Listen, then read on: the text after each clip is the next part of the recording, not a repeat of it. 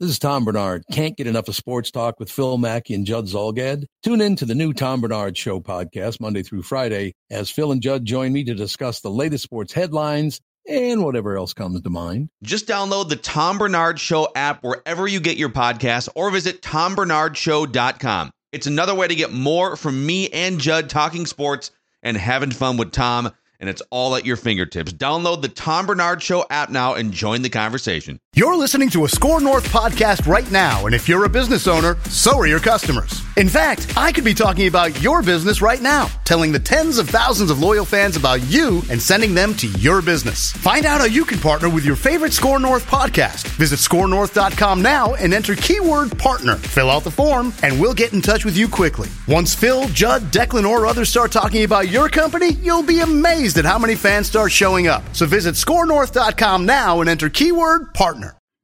These two guys have Minnesota sports flowing in their veins. Mackey and Judd on Score North and score north dot com. All right, it's a scoop session Tuesday here on Mackey and Judd.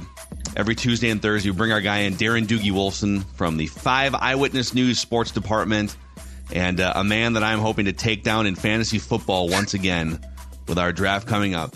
Um, Doogie, let's start here. So, Diana Rossini is the latest national N F L insider to come out and float something Justin Jefferson related. I'll summarize by saying she basically said Justin Jefferson and the Vikings would both like to reach a long-term record-breaking contract. The deal is not done.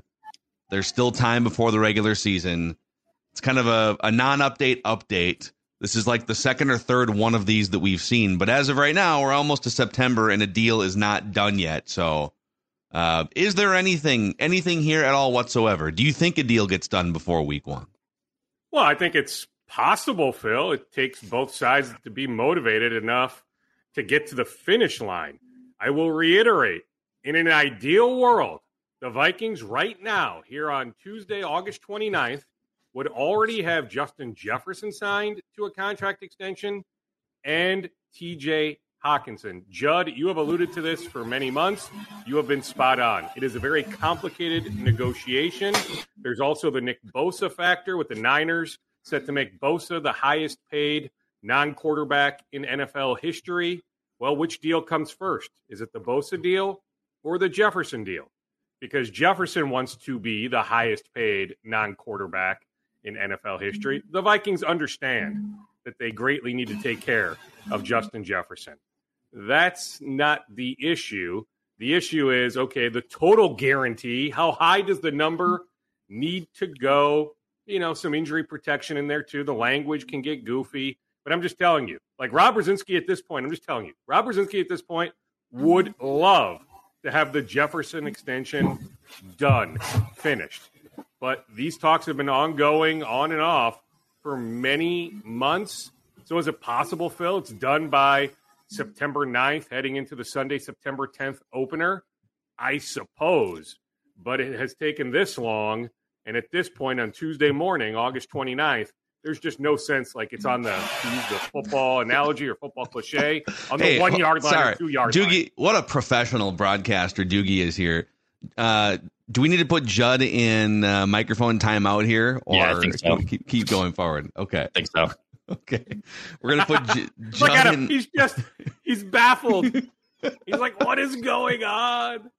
Oh my gosh, we I have a new that, microphone man. on the way for Judd here, but uh, we're still grinding through it. So yeah, and I think I mean you know by the time people listen to this, some of the roster stuff is going to play out, so we can kind of we can kind of.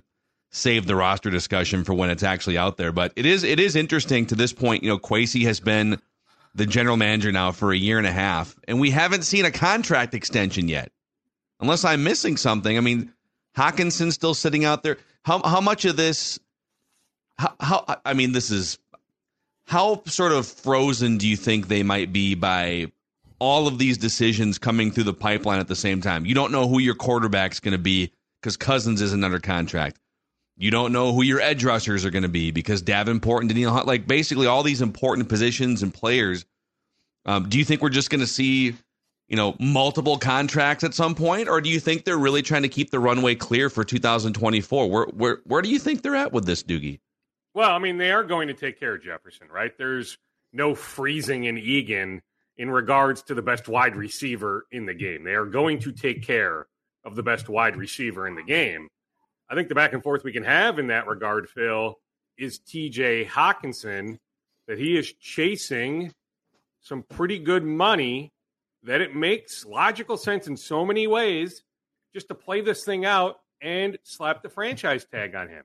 That that franchise tag for a tight end will be in the vicinity of twelve to twelve and a half million dollars, maybe thirteen, but that is still reasonable for the twenty twenty-four season. Now, even though this regime, Rob Brzezinski and others that have been there for a long time, don't necessarily like to use the franchise tag, I think this is one of those cases where if T J is not willing to play ball with what the Vikings are willing to do, that Cole Kmet contract extension with the Bears threw some things for a loop, right? So if he's chasing that forty to forty-two million dollars in guarantees, that the Vikings aren't going to quite approach that number. Can you meet somewhere a little above the thirty-two that Kmet got, right? But if T J is truly going to hold strong his representation, Neil Cornrich, on wanting close to a record-breaking tight end deal, well, that's where it could get sticky. But, yes, I get it. The Vikings have so many decisions to make. They have so many free agents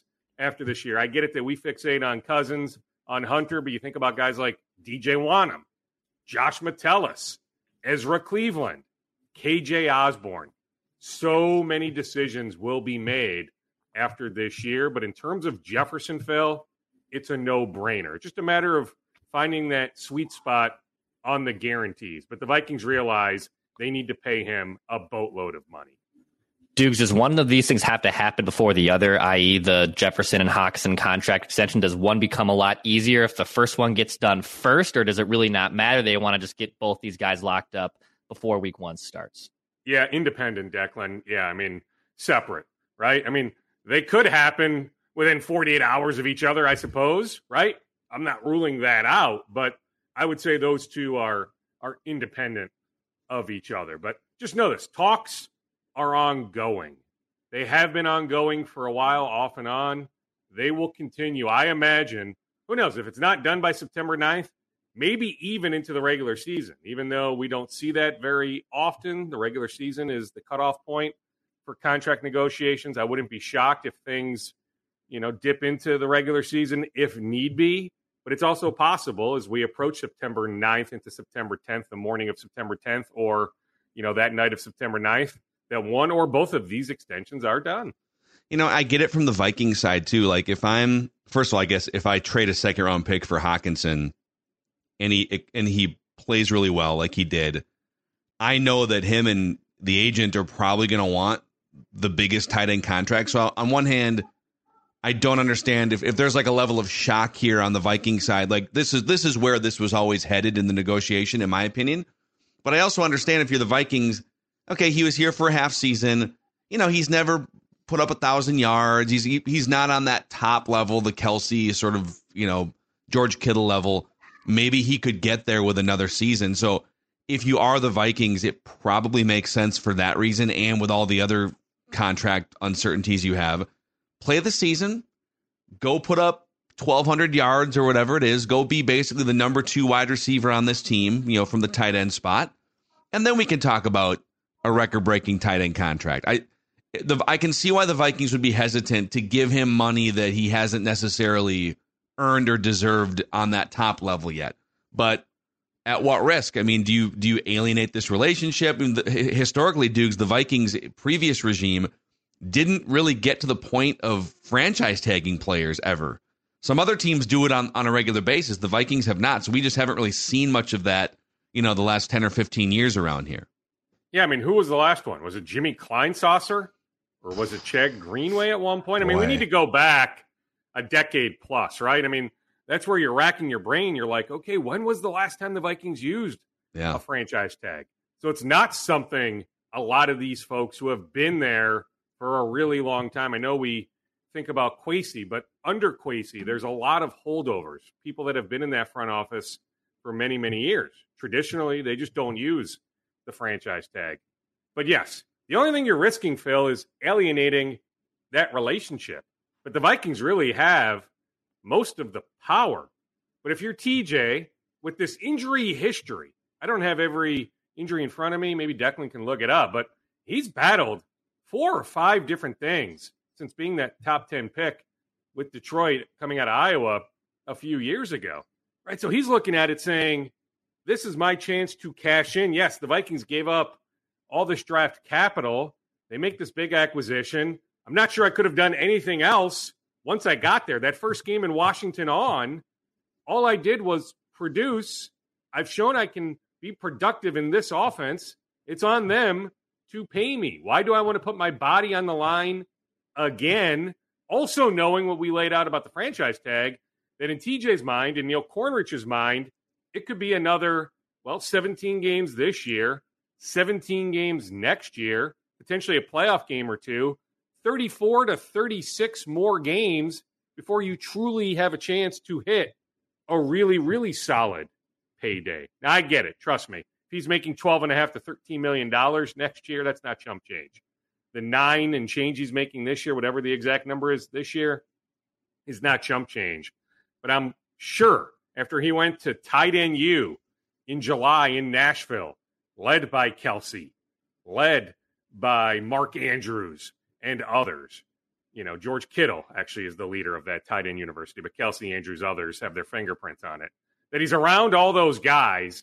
He's seeing all these guys, Kmet, Ingram, right? Even Waller going back to the Raiders contract he signed before being dealt to the Giants. You look at all these contracts, Dallas Goedert, Andrews also, all these guys getting paid, Phil, and he's around these guys in July. They're talking about, inevitably talking about these sorts of things, and he's like, whoa, where's my payday? I'm on par with a lot of these guys. I put up good numbers. I want my money. Yeah. But I'm just saying, I understand it from the Vikings standpoint. At this point, I would just say, T J, what are you going to do? You're not sitting out. Go produce. And, yeah, we can revisit dialogue after the year. But deep down, the Vikings know, if need be, we have use of, of the franchise tag. I mean, you look up and down all those free agents I laid out, but the one that makes sense based on the rules, based on everything, right, would be T J. Hockenson for the franchise tag. Yeah. There's really nobody else you can lay out the case for, right? I get it. Cousins and Hunter are free agents, but the guy you would put the franchise tag on would be T J. Hockenson. And Cousins, right? I mean, you can't a, even a, use the franchise tag on Cousins. You, you I could. The language could. In Hunter, well, it would be what? fifty something million or forty-five million, fifty. I think it'd be like, like, like, I think it'd be like sixty million or so. It's some of or the third, the third franchise tag years. Franchise tag, yeah. Mm-hmm. You're not putting it on Cousins. And I forget, top of my head, the reworked language in Hunter's contract, but you can't use the franchise tag on Hunter. Is that I the believe they negotiated that. Yeah. Given? Yeah. So I'm just saying, you're not using the franchise tag on those other guys. Trust me. I love my guy Metellus, I love some of these guys. K J. Osborne, in all likelihood, is going to hit a nice payday elsewhere. That's why you bring in Jordan Addison. You're preparing for Osborne leaving in March. Hockenson is the guy you would use the franchise tag on. Dudes, I saw poor Chris Reed got renegotiated again. I mean, this guy, I think this for the second time this year, they've con- got, came to him and said, hey, we're going to rework just, I know it's very minimal chump change. It's not like they're moving around millions and millions and millions of dollars. But uh, for the second time, they've uh, kind of restructured his deal after him being kind of a non-factor for the most part of training camp. Yeah, they still trust him. Yeah, I mean, non-football injury, right? I mean, he hasn't been on the field yet, but there still is a trust factor, Declan. So he is going to be in that locker room. Now, what it looks like to start the year, what list is he on? But I'm just saying, like, if need be, come October, November, December, if he needs to play some snaps with some position flexibility, they trust him. So he is going to be here. But yes, that was officially filed last week with the Players Association, yet another reworking. So the original reworking was done in March. And now he takes a little bit of a base salary pay cut again. And, yeah, that got done last week. But Chris Reed is going to be here. Uh, is it fair to say that the Vikings decided Jaren Hall and a fourth-round pick are more valuable to them than Trey Lance? Yeah, they were not willing. I'm glad you brought this up, Phil. There was genuine interest in Trey Lance going back to pre-draft. My understanding is they were not willing to touch giving up a fourth round pick. Now, the question is, would they have gone as high as a five or were they married more to the idea of a six or a seven or a conditional seventh that could have turned into a sixth, something like that?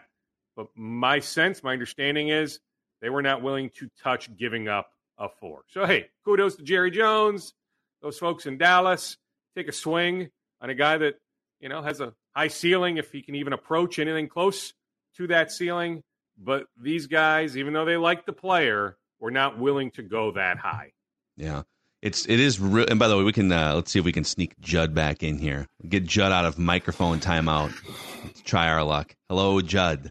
Can you hear me? Am I really loud? No, I think, I think we're better. I think we're okay. I think we're okay. Can you hear? Can you hear us, Judd? Can you hear us?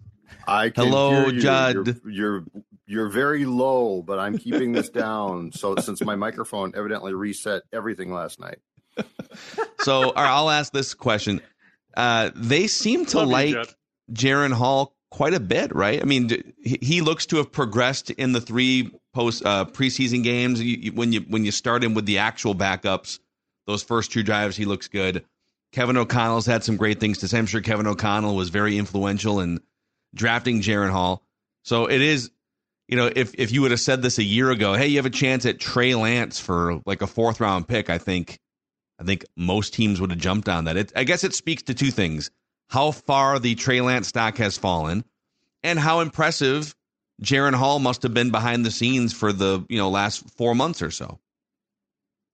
Yeah, they like Jaren Hall. I mean, Judd, have you heard the same thing, that they are impressed by Jaren Hall? They want Jaren Hall around here just to see this thing out. No guarantees that Jaren Hall is like the starter in twenty twenty-four, but he made all sorts of progress throughout training camp, throughout the preseason. I would debate that his best performance in the preseason was that last game, that Arizona game. I just know that they have a healthy opinion. They had one pre-draft, and they've seen that opinion come to fruition throughout training camp, throughout the preseason. They want Jaren Hall around here this year. Uh, Dukes, if I may, in joining light here, transition to the Twins. I'd like to ask you a question about the uh, story of the day e- yesterday, which was pregame, obviously, Byron Buxton working out in center field, which, as you've alluded to, this is not a first. Like, we've talked about this before, uh, but it became a bigger deal. Is the plan there status quo? And also, here's my question to you for some analysis. Are we, it feels like we're getting really excited about this, like, oh, Buxton might come back and play, you know. My thing is, this is how he's going to play if he's going to obviously get in in the playoffs. But the way that they're going right now, it's not, you know, unless you can get me Buxton back at one hundred percent, it's not as if Byron Buxton needs to save the day. So how should we interpret this? Because it feels like, oh, Byron Buxton might come back in center field. It's going to be like old times. And and I guess I just sort of disagree with, with that. If he can come back and play there and play well, awesome. But if he can't, it's not worth trying to force him into the lineup um, based on what's going on offensively. And Michael Taylor and Buxton are probably right now about the same player. And Taylor might have a little more pop right now for all I know. Yeah, I hear you. I mean, Michael A. Taylor is a viable alternative. But here's the plan on Buck. So we alluded to this in this slot last week, Tuesday. I said, hey, Byron is going to start a rehab assignment as soon as late this next week. Well, here we are into this next week. It is trending in that direction that Byron Buxton, before the week is over, will be in the lineup in Saint Paul for the Saints. And yes, will play in center field. Maybe not on a daily basis. It may be center field, then D H, then back in center, right? He'll play a few games for the Saints. Then they can make a determination. But that is the idea. The next step is later today, Tuesday, he will hop in the batter's box, live batting practice. Jorge Alcala will throw to him. Of the two relievers, Jorge Alcala, Brock Stewart, Jorge Alcala, with a lengthy injury history, by the way, plus when he's been on the mound, not like he's been productive, but there's some intrigue with the arm. Alcala is closer than Stewart to returning. Not that Brock Stewart is out for the year, but Alcala is closer. So the idea is Buxton plus Alex Kirilloff later today at Target Field will hop in the batter's box. If all goes well with Buxton, he continues to work in center field. Heck, I was there Monday pregame. He got work in. Jace Tingler and Watkins were hitting him fly balls in center. He was running the bases. He looked pretty good. I, along with a few others, then chatted with Buxton in the clubhouse. He was subdued. He said, hey, I'll be excited when I actually see my name on the lineup card playing center field. But I'm just telling you, it is trending in that direction, that it'll happen before the week is over at C H S Field. Then we'll go from there, Judd. But I hear you. Like, as we think about Tuesday, October third, right, even before another, you know, game separator with Cleveland, like the Twins, they've been winning this division for many weeks. Cleveland is seven, eight games below five hundred. Give me a break. All these X's slash tweets alluding to the Twins are now this many games up. Cleveland is this many games back. I'm sorry. I can't take Cleveland seriously as they're seven, eight games below five hundred. So it's all been about October third. So as we think about the ideal lineup, Tuesday, October third, Twins against the Rangers, the Blue Jays, whomever the opponent is, yes, it's Buxton versus Taylor. Who makes more sense? So I just I want to see how Buxton looks with the Saints. Then when he comes back up, Judd. But I'm just telling you, I think in the Twins' minds that Buxton getting back in center, saying he's feeling really good, them giving him the seven-year, one hundred million dollars contract, that in their minds, Buxton is going to be in center field on Tuesday, October third at Target Field. Super interesting. Uh, a couple, couple other things. I have a, a Twins thing I want to throw at you here, but uh, if you notice, Doogie has lost some weight over the past month or so, thanks to his friends at M N Fat Loss, Doogs. Yes, Phil. I am the opposite of Justin Jefferson's bank account in the near future.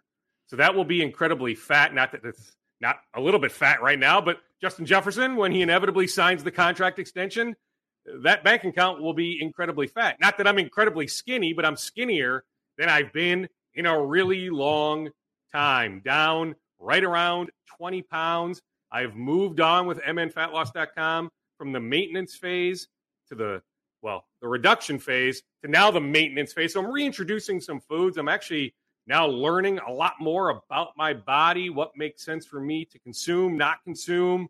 So like dairy, it beats me up pretty good. Gluten beats me up pretty good. So I will be transitioning to pretty much a dairy-free slash gluten-free diet. It's all about education, right? And you have great leaders at M N fat loss dot com, but they're not overwhelming, but they provide incredible guidance. Began the journey on July second. Incredibly grateful for the opportunity to work with the fine folks at M N fat loss dot com. It's been fantastic. Most importantly, I have way more energy than I ever have before. M N fat loss dot com's unique weight loss program makes it easy to lose weight, get healthy, and get your energy back naturally, safely, and effectively. Many patients lose twenty to thirty pounds in about a month or two. For your free private weight loss consultation, call seven six three, three one two, seven six zero zero. That's seven six three, three one two, seven six zero zero. Or schedule online at M N fat loss dot com. That's M N fat loss dot com. Dot com. Doctor Adam Schatzko, D C. Results may vary. All these crazy alien stories can't be true, can they? Hey, it's Stephen Diener, host of the Unidentified Alien Podcast. And whether you're new to the conversation or have been looking into it for years, you need to check out the fastest growing alien show out there, the Unidentified Alien Podcast, or U A P for short. There's a crazy amount of alien encounter stories out there from all over the world. And the beauty of it is that I bring them all to you and let you decide what you believe. Download and subscribe to U A P on any of the major podcasting platforms. And you can also find it on U A P podcast dot com. So uh, last couple minutes here, and we'll empty the scoop bag, but I want you to, to start with this. The bullpen has some really interesting options as we move toward Tuesday, October third, or whatever the date is, right? Uh, they've had a, they've had a dearth of left-handed options. Well, last night, Cody Funderburk, who's been great in the minor leagues, former fifteenth round draft pick out of, like, is it Dallas Baptist or something in two thousand nineteen or eighteen? He's a six foot four lefty, came in, had a great couple innings.